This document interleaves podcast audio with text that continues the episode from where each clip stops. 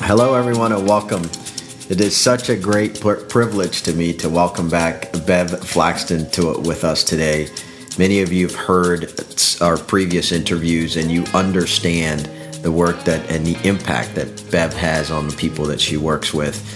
Today, we're going to talk about, as I just mentioned, a whole bunch of stuff, but we're going to make sure to touch on a topic that I think a few of us might have to deal with every now and then, which is that negative self talk that creeps up every now and then in our lives. So, such a pleasure to have you back, Bev. My gosh, Mo, I have to say that, uh, you know, I do a lot of interviews, but this is one I get very excited about because I just love the work you're doing, love talking to you, so I'm thrilled to be here today. As I am, and as I said, I'm going to go all over the place today because if I get 30 minutes with you, I'm going to take advantage of it. Uh, you've been in the people business your entire life on lots of different fronts. And for most people nowadays, Bev, I don't need to tell you, life isn't so easy. But we have a tendency to make it even more complicated. Why is that? you know, I, have my own theories on some of this, Mo, and I think that it's a combination of the fact that uh, we're not taught I think, good coping skills. We're not taught how to overcome obstacles, um, how to think about a problem differently. I, I have three children. They're working their way through the school system, and I also teach college. And so I kind of see that, that picture along the way. And there, there's few situations where we're really focused on just where do you find that inner fortitude and those, develop those skills to be able to overcome the obstacles. So we'll learn them throughout life situations, but rarely are we taught a, a process oriented, practical way to look at it. That's number one. And then I think number two, we do tend to take in the messages that are more negative messages over time, whether it's from parents or teachers or someone we respected saying, you know, you can't do that. And we start to own it and think, I can't do it. And from a general context, I mean, do you find that is it's not just fear of failure, right? There are a lot of people who say it's fear of failure and it's fear, and I know fear is embedded there somewhere, but I get the sense that we're just afraid of success as we are failure. Oh my goodness! It, without a doubt, you know, it, it, it's the idea of the unknown.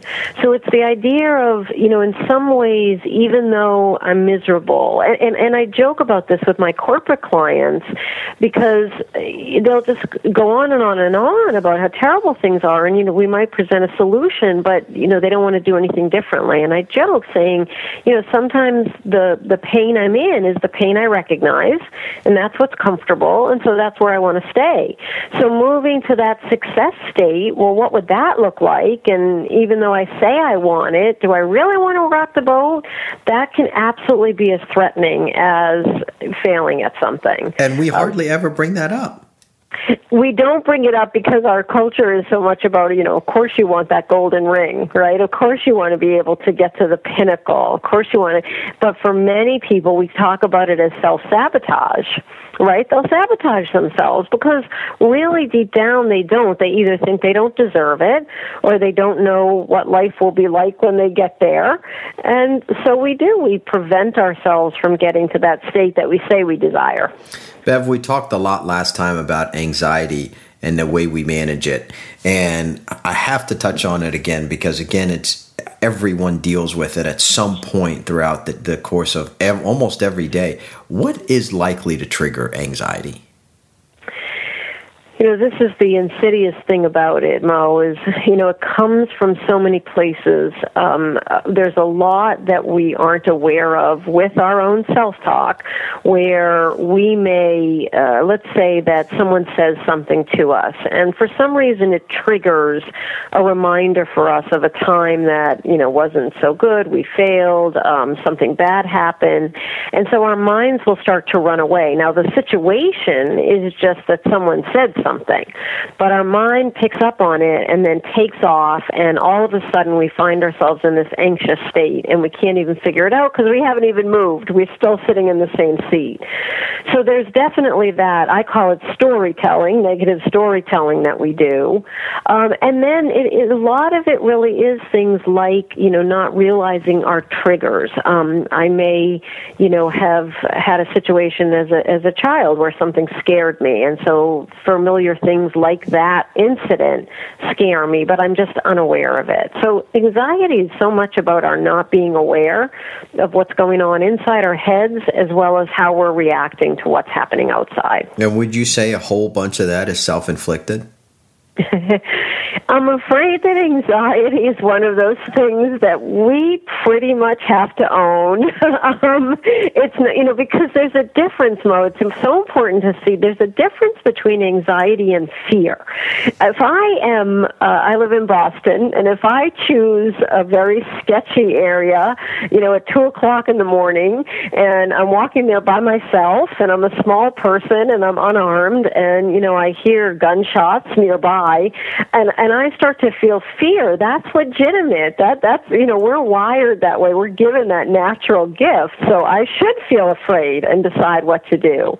Anxiety is that just you know sometimes even free floating state that well something's wrong, everything's wrong, what's going to be wrong, what's going to happen next to me, what what if I did that over there, what if I do this here, and so it's really not a, a natural thing. It's something we bring on ourselves. Yeah, and that's eh, Bev, here's a dumb question. I was talking to someone the other day about what you do in, in anticipation of our conversation today. And he asked me a very interesting question. He said, Is worried, being worried, the same as being anxious? And I hesitated for a second. I said, Hmm, that's a good question for Bev. Well, I think that worry, the state of worry brings about anxiousness. I wouldn't say they really are the same thing. Some people can start to, let's say, Mo, that I just bought a new house. This is something that actually happened to me at one point in my, in my life. And then the job I have, the unit, we find out it's going to be shut down and um, who knows whether we're going to have jobs or not. So the worry would be, okay, if I don't have a job, how am I going to pay um, my mortgage? And, you know, that's something I need to think about. For some people, that could generate a state of action, right? I'm not going to stew on this let me make take some steps here and do something. For other people, it could cause so much anxiety that they can't get out of bed. Well, I'm going to lose everything, and why did I think I could have this house, and I don't deserve it. So I think worry can absolutely be a trigger for anxiety, but for some people, they'll see it as here I've got a plan so that I don't get stuck. Yeah, which is, you know, it, it's really interesting because I see a whole lot. One of the things I shared with them is I see that those who tend to have a who have a tendency to worry, at least from my view, tend to have a more pessimistic view of the future. Do you see that? Because that's what you would worry about. If you were neutral or optimistic about the future, you probably wouldn't have that sense of worry.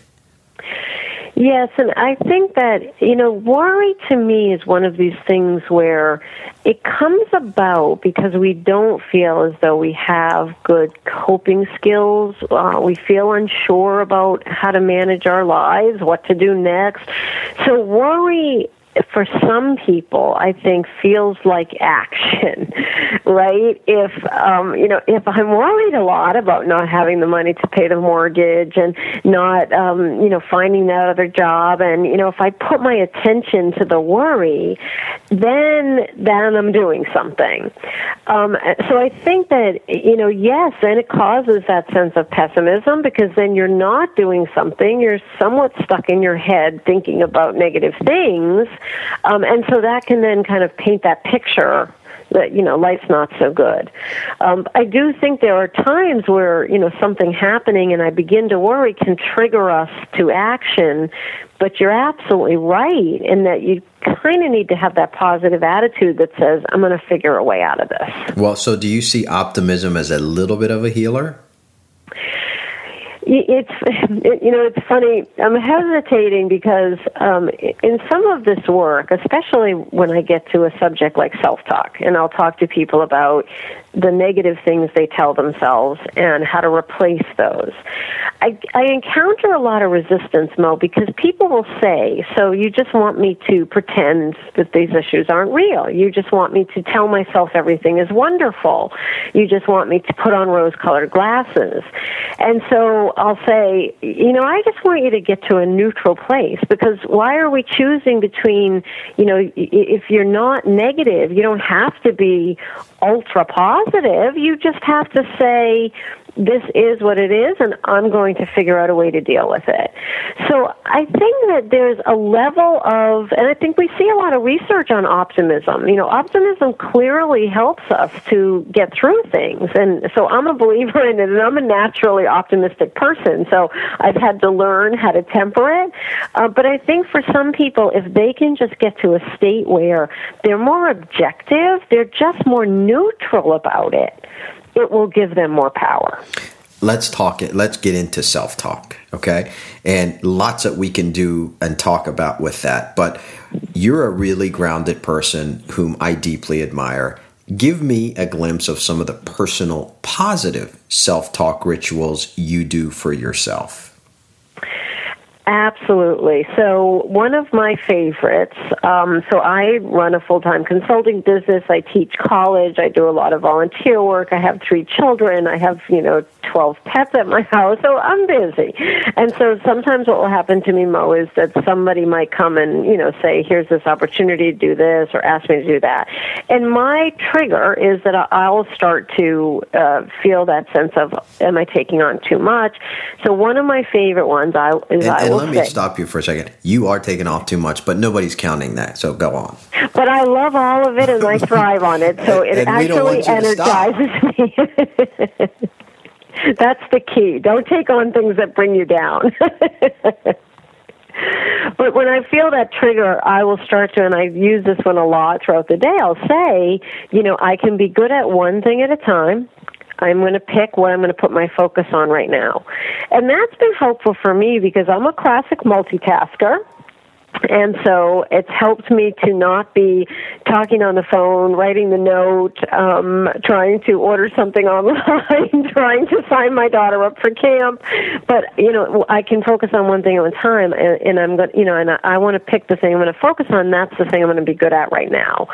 So that's one of my favorites, and I find it grounds me, and it does get me very focused, and it makes me more effective. Um, another one is that you know, and I I say this a lot so I I love to walk my dogs. That for me is a good time to just you know be able to think think about things. Sometimes I come up with good business ideas. Um, but one of the challenges that I'll give myself is you know uh, and my self talk is that I'm going to be very watchful about the thoughts that come into my mind because then I start to see the ones that are negative or they might be you know self doubt or whatever negativity can creep in. It happens to all of us. So I'll say, you know, this is my time to be watchful. You know, I want to be watchful. I want to learn. So those are some of my favorites. When something unexpected throws you for a loop, what do you do? What's your first step? So I would say that, um, and this is a learned behavior for me, that I really do force myself to pause and think about what is it about it that's throwing me for the loop. Uh, my my typical reaction, the way I grew up, was always just to try to do something. You know, that action was what was important. So just get on it. And um, a lot of the work that you you know will see of mine, you know, comes from learning that that's often where you find yourself in more trouble. So um, I'm a very action oriented person, but I definitely will pause. So, what is it about it right now? Is it the situation itself? Is that it's upsetting the apple cart on something else I thought I was doing? Is it that I don't have enough information? So, it's really to take that pause, Mo, and figure out what is it. Uh, some uh, one of my clients coined it solving the right problem. That that's my philosophy, and I think that is some of it. I want to just make sure I know what I'm dealing with. And I'm betting that most people listening to us really buy into the whole notion that unless you truly know or and understand yourself, it'll be very difficult to appreciate others. You and I know that understanding yourself is a lifetime, it's a tough job, it's a lifetime endeavor. what signals do you look for from someone or even yourself that tells you you're truly grounded? Because it's if we can get something, if we can get better at that every day, we're making maybe the most progress or most important progress we could be making in our life isn't that you know there's a there's a biblical line that goes something like you know content in whatsoever state I'm in and uh, I've always struggled with it a bit because I don't necessarily want to be content with whatsoever state but there's something underneath it that I think is is a part of it that says you know kind of that learning to be okay you know in my own skin with what I'm doing. And while many of us are working towards something else it's that state of you know, today in this moment, I'm okay. So, in a, that's how I think of that groundedness.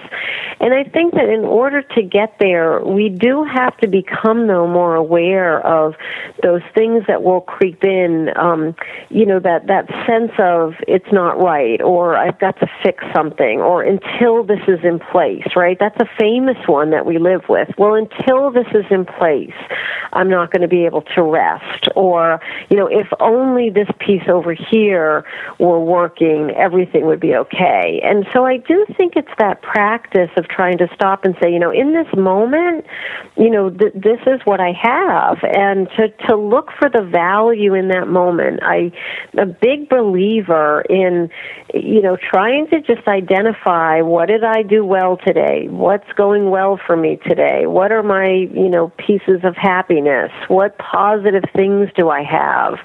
Um, because the more we do teach ourselves to focus on that in any given moment, the more grounded and and peaceful, if I could use that word, we will feel more often. But it it, it does require focus. Don't you think that always starts with telling yourself the truth, which a lot of times we try to kind of color it or sugarcoat it in some way, shape, or form?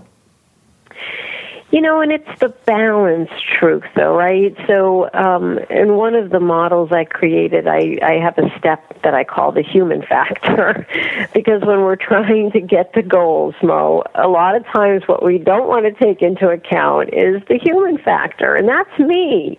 That's the fact that I have certain strengths, and I, I like to say to people, my line is, you know, there's certain things that I do, and I do them exceptionally well, and tons of things I'm not even going to try because it's just not what I'm good at. So, you know, I think that there are certain areas that we, you know, we can own them, their strengths. There's other things that just are not either what we do well, what we like. Um, I'm I'm not good at reading Excel spreadsheets. I don't want to get good at it, and that's okay. But that means if I'm involved in a project that requires that, I better come up with a way to deal with that. So it is that somewhat of honest self reflection about ourselves and about our situation. But it's the balanced view. I think we we gravitate from I'm either beating up on myself for not being able to do it well or I'm, you know, self aggrandizing and, and really just focusing on, you know, how great I am and there's a there's a middle ground for everything. Which takes me back to one of your earlier books when you talked about the disciplines. I think there are five disciplines of understanding people. And the one that always stands out to me is it always starts with me. It's all about me. And some people just get that wrong, but it is all about me.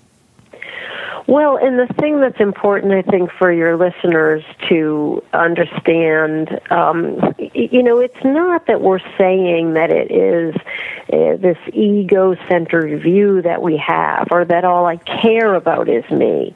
But the truth is, we have accumulated a series of understandings about how the world works, who we are in the world, messages we've taken in, values we've been taught, experiences we've had, and we just cannot help but look at the world through eyes that only belong to me. It's why the Indian saying, walk a mile in someone else's moccasins.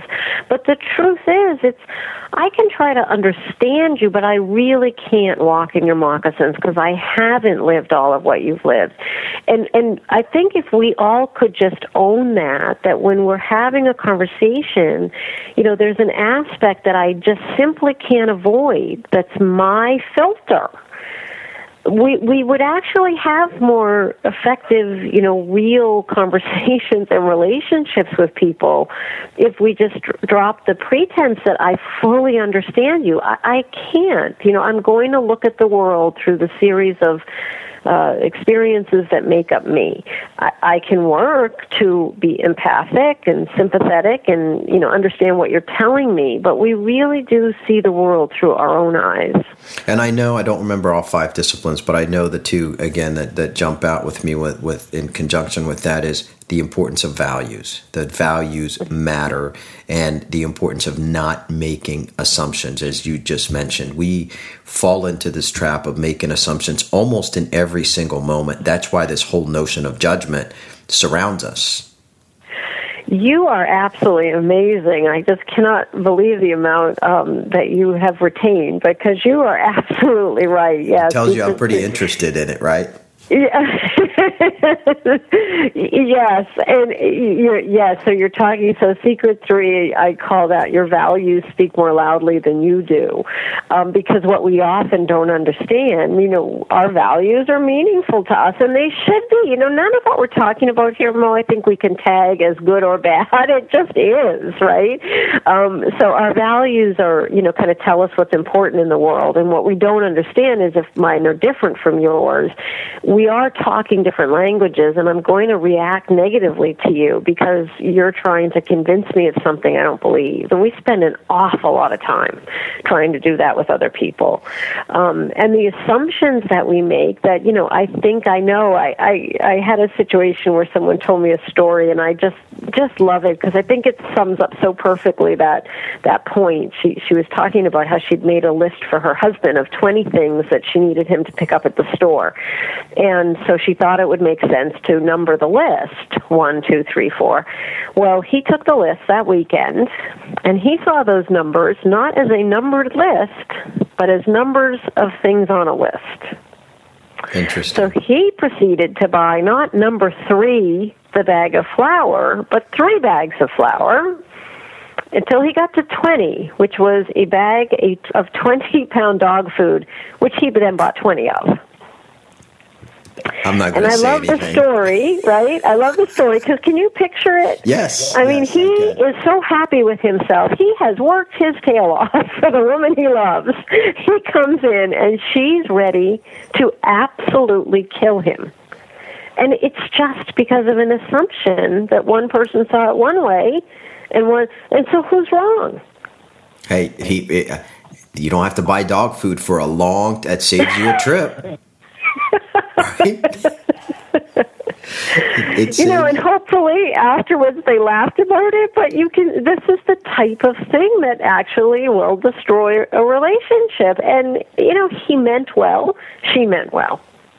And, and it makes so much sense, Bev, and, and you, you, that's why your your work resonates because it really it, it's makes a lot of sense. It makes a lot of sense when you think about, hey, everything starts with me, but at the same time, I can't pretend to know what you're thinking, number one. And number two, I've got to be true to the values that I have. I want to kind of get your opinion on, uh, you know, in speaking with the same person that I just referenced earlier.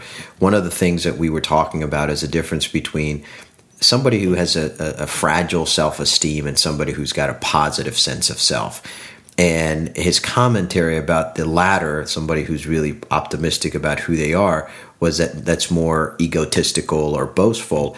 I don't really see it that way. I see somebody who's positive self esteem as somebody who's really grounded in who they are and they appreciate it. And the fragile self esteem is somebody who maybe questions who they are, and that's why there is a difference. See, I really, I have a, a saying. I think it's what I refer to as ego coupled with humility. I do think that we need to have that sense of I'm okay. I'm good. You know, the way, you know, there was some grand design that created me, and, you know, it's supposed to have turned out this way. I think the more we can kind of get into that place where we say, this, this is what's right, you know, so call it ego, call it self confidence, call it, I think that you have to have that in order to be able to confront a lot of the things that life throws at you. But that humility piece is important because in my view, and this is my filter on the world, you know, we are all learning. Uh, we all make mistakes. Part of this journey is to make the mistakes so we can learn from it. So we're not going to do things exactly right. We're going to make mistakes. Some of them are going to be big ones, some of them are going to be smaller ones. And so I think that balance of feeling like, you know, I'm I'm good with who I am and at the same time you know, I'm on a journey to learn and to be able to do better, if you will, is is the right place to be. But I think if you're plagued by self doubt, you know, there's lots of times you're not going to step out, you're not going to try it, you're not going to do something that might be in your best interest. So I'd rather err a little bit with you on the side of, you know, that inner fortitude uh, and hopefully balanced with a little sense of, you know, but we are all human and we're all in this together. Bev, what can you say about one's confidence? What you got to have a little confidence in order to kind of do great things in the world. What have you learned, or what do you continue to learn about what contributes the most to somebody's confidence? You know, this may uh, strike our listeners as odd, but I'm going to say that one of the primary things, Mo, that I have learned is you can't be on a quest to make everyone happy and to make everyone like you for what you're doing. I mean, because of our filters, because of what how we see the world, you know, there will be people that won't react the way that you think, quote unquote, maybe they should, or they have a different style, or they. And one of the things about confidence, I think, is just, you know, getting to that place where you know if if you believe it's true and and it's not and again my view it's not hurtful to someone else or you know go for it. But don't expect you're going to turn around and see everyone clapping for you and saying this is great and because that's not always going to happen. So i think that true confidence comes from you know that belief in you know this is right. And again not you know not anything that's going to be harmful. This is right for me and you somewhat have to drop that need for validation and and i think personally, I know that's that's been an important part of this journey for me because certainly, you know, you do this kind of work mode, and I, you know, online. You know, sometimes I'll read things you know people have written, and um, and then I, you know, I've come to this place to say, you know, you're just you're trying to do it from a place of you know goodwill and, and confidence, and you can't think that everyone's going to feel the same way. So dropping that, and I, I see that in my business people I deal with, you know, they want to be validated and liked by everyone, and that's what holds them back. And I think we have to give up that need. It's very difficult for some people. And let me ask you, when you do that, and you you you've understood and feel pretty grounded that I don't have to please everybody does that just inspire you to go for greater things? I mean, does, is that kind of a liberating sense of freedom? It really is. That's such an insightful. You know, I actually had a physical reaction as you were saying it because I've never really framed it like that before. Um, but really good insight because that's exactly it. I mean, it all. you know, that's I think where that confidence piece comes from. It gives you more, you know, license to, you know what, I I can step out and and do this. Um, so yes, definitely that sense of liberation. And again, you know, I want to be balanced because I have learned over time that my words can sometimes be misinterpreted. I'm not suggesting that we're doing anything that's then harmful or hurtful to someone. You know, you're doing it hopefully from a place of heart. It's a it's a it's a positive place you're coming from. But it is, you know, letting go of that need that it has to be okay with everyone and everyone has to validate it. You think about how many people live like this where it could be validation from parents, from family, from from spouse, from colleagues, from siblings, from and so it's that sense of holding back all the time. You know, waiting for somebody to say it's okay. And if you can kind of get past that need, yes, I mean there's such liberation on the other side of that. Well, you do that every day for people, and I'm so privileged to have the opportunity to have these dialogues with you because it's a never ending conversation. We just hit the pause button until the next time, but there's always so many things that you do in between. So, before we hit the pause button, where do you want people to go to learn more about what you've just mentioned? There's so many different places. Yes, well, they can certainly come visit me at thehumanbehaviorcoach.com, and we've been really working hard to post a lot of um, free material up there that people can download and learn, you know, more about uh, the things we, we're talking about here. I do blog at psychologytoday.com, as we've mentioned, and post new blogs there every month too, so people can read other another free resource. More to come, my friend. Thank you so much. It is my pleasure, Mo. I enjoyed talking with you so much, and I'll look forward to the next time.